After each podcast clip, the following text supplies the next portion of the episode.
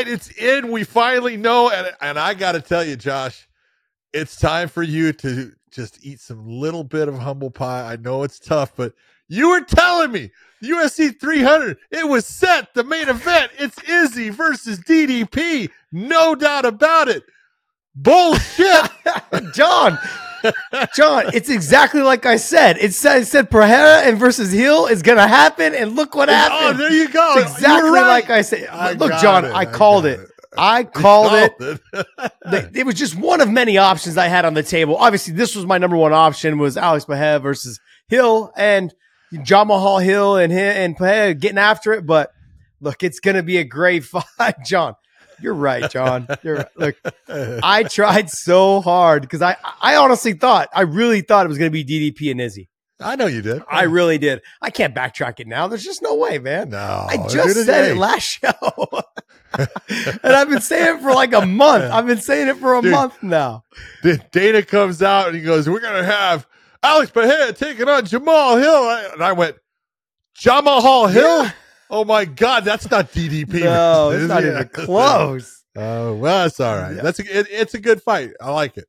Look, I- think what happened was everyone had this expectation. It was going to be this barn burner, like big, huge, like it was just too high. Expectations were set only, too can only high. be can only be so much. John, this is one of the greatest, if not the greatest, fight cards put together. You've got the opening prelim fight with a Oh former champion, you know, and oh, with Cody Garbrandt, and it's like, and with Deiveson Figueiredo, two champions, former champions. Yeah. They're the opening prelim, is what the opening prelim. like calm down you guys this was honestly from the beginning to the end with alex and uh, with Jamahal Hill now being put on there this fight card is a stacked i couldn't have asked for a better card it is fantastic from the beginning to the end great stuff i think all the fights are going to live up to it i think they're going to be fantastic this is a stacked card i'm very excited for this fight i mean Name is there someone on here you've never seen before or you've ever heard of before? Can you scroll? There you go, right there. I mean, uh, everyone on here, we all know. I mean, that's uh Yusuff fight versus Lopes fight is going to be a fantastic fight. Fantastic. Rodriguez versus Andrade going to be a great fight. Great fight. Bobby Green and Jim Miller. Bobby I'm Green and. Jim Miller. I'm a Love it. historian, so it's like I know, love, it, love it. Love that fight. yeah, I mean, it's going to be Yeah. a great fight. This whole card is stacked, man, and I'm pumped to see it all come about. Kayla Harrison making her debut against former champion Holly Holm. Bo Nickal, Well, if you take a look and you know, Dave, do me a favor, go from the top because we have two champions in the, you know, one champion, one former champion. But you look at, let's be honest, Jamal Hill gave his title up when he was injured with Mhm. the Achilles tendon thing, so it's not like someone beat him for it. So we got one, two, three with Weili. If you want to go uh interim, you can say four with Justin, five with uh, Max, but we'll say four. I'm gonna I'm not gonna go with the interim stuff. Six with Charles, seven with Yuri. scroll down. Now move. All right, we've got Cal- eight with Aljamain, nine with Cody, ten with Deiveson, eleven with Holly Holm. Continue on. Well, you you can go also too with Kayla. Kayla's been the champion, been a champion too, not in the UFC, but she's been a champion. Yeah, but I, mean, I was. She's won right, the tournament but- several times. I'll give her some love. Yeah, she absolutely. You know, she be. Uh, but I mean, it's it's amazing how many champions Yeah. or former champions are on that card. Uh, Jessica Andrade. Yeah. you know, Crazy. Yeah, I mean, there's there's plenty of champions on there. This is going to be a great card. I know you guys are hoping for some, you know, for Brock Lesnar to come off the shelf or something at 50 years God, old. why? I don't know why. I don't know why. Why? Dave's going to chime in and say, "Oh, because he's the greatest combat sports fighter of all times." He's going to give us some bullshit like that. Did you did you see the picture of of Brock with his daughter who she's a shot putter oh, at, I uh, did. I believe Colorado State. I did. You know, I love that. You know, because it's like, you know, hey, you know, you got Brock Lesnar and you got to figure he's not going to make, you know, beach bunnies. That's just not going to come out of it. But his daughter's an athlete and man, she looks like him. Mhm. Let's just be honest. She looks a lot like him. I was like, well, if you're going to end up, I, I tell, I tell people all the time, you know, I do it with, you know, you and, you know, I look at your daughter and say, man, thank God she looks like your wife. Right. Yes. yes. All right, well, hey, let's go ahead and let's go ahead and break down this uh this fight. I mean, you've got Alex Pereira versus Jamal Hill. John, I got to be honest. I'm surprised that Jamal Hill was able to come back so fast from a torn Achilles. That's one. What Okay. you look like you were about to say something. No, I've been there. I have had a torn Achilles, so I know exactly about it. This is about the right amount of Is time. it? But also to get back Yeah. into the camp too and have a full. Sure, because you got to figure, you know, how long's it been? It's been over nine months. Yeah, it was it happened to International Since- Fight Week last July, correct? Uh, okay. So take, you know, all that way. Now you look and you go, okay, you had the surgery. The surgery is going to take about six weeks for you to be doing nothing. and It's mm-hmm. in a, you know, a boot or a cast. And then you start doing your, you know, physical therapy. And now he's back to being able to push off of it. And he, now he's finally got confidence that it's not going to snap Yeah. on him. And it's not because, you know, it- your Achilles tendon is pretty thin. Mhm. You know, if you reach down and feel yours, mine's about three times as thick, and his is too. Now because of the surgery and the way, and it just gets strong. Hmm. So, you know, I look and it's like he's he's going to have all the time to get himself prepared. The the real question for me in this is, look at Jamal Hill is a striker. He's a he is just a flat out. He's a striker. You can sit there and say anything about his ground game. You know, we've seen him get submitted by, you know, Paul Craig with the arm where he's tough as hell. He didn't give in, let his arm go, but he's a striker. He's going up against one of the most elite strikers there is in the UFC right now. A guy who at this size, you know, he is a he's a problem. He is a problem for everyone because especially when he doesn't have to worry about you taking him down. You know, this is going to be one of those. Jamal Hill's got power in his hands. There's no doubt that he can knock Alex out. He's got that kind of power. Can he land it though? Because that's going to be the real question. Where are you to land those shots?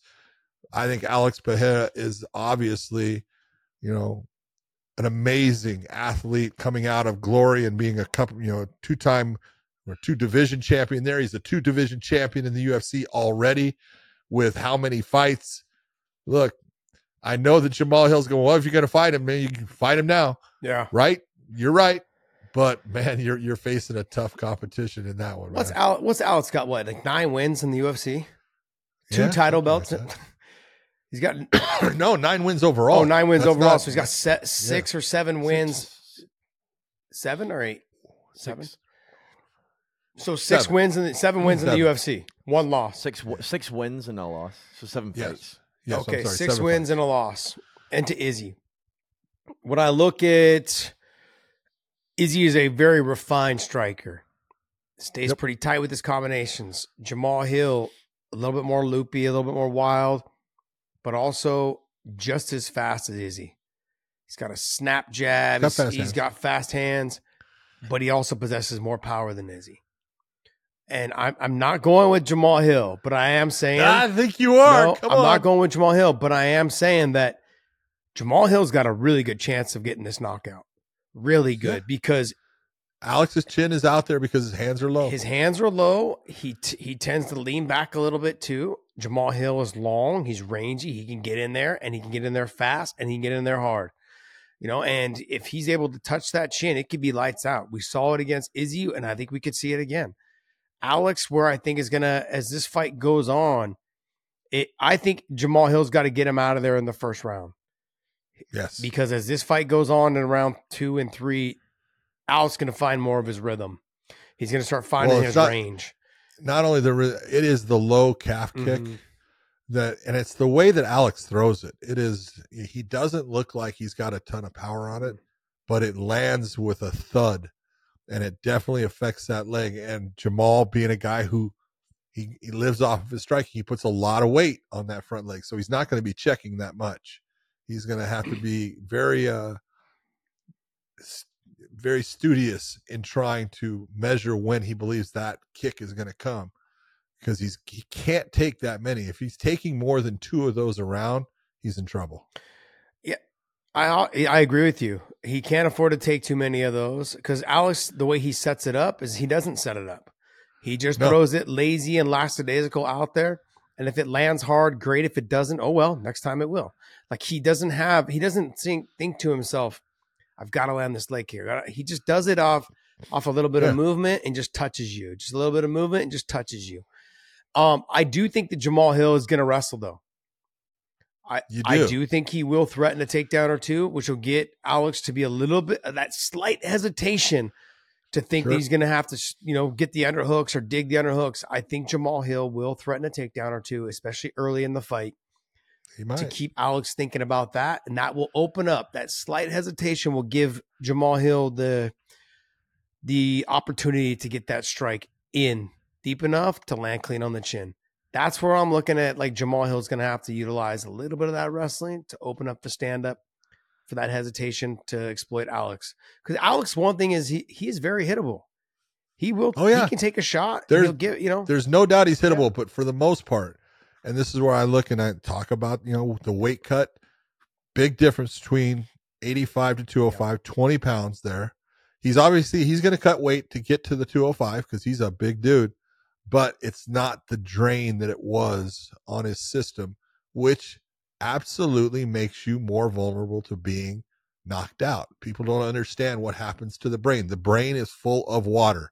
And when you dehydrate, the cells shrink and they don't just, you know, come back to their normal size and shape based upon you putting water in it. Takes time.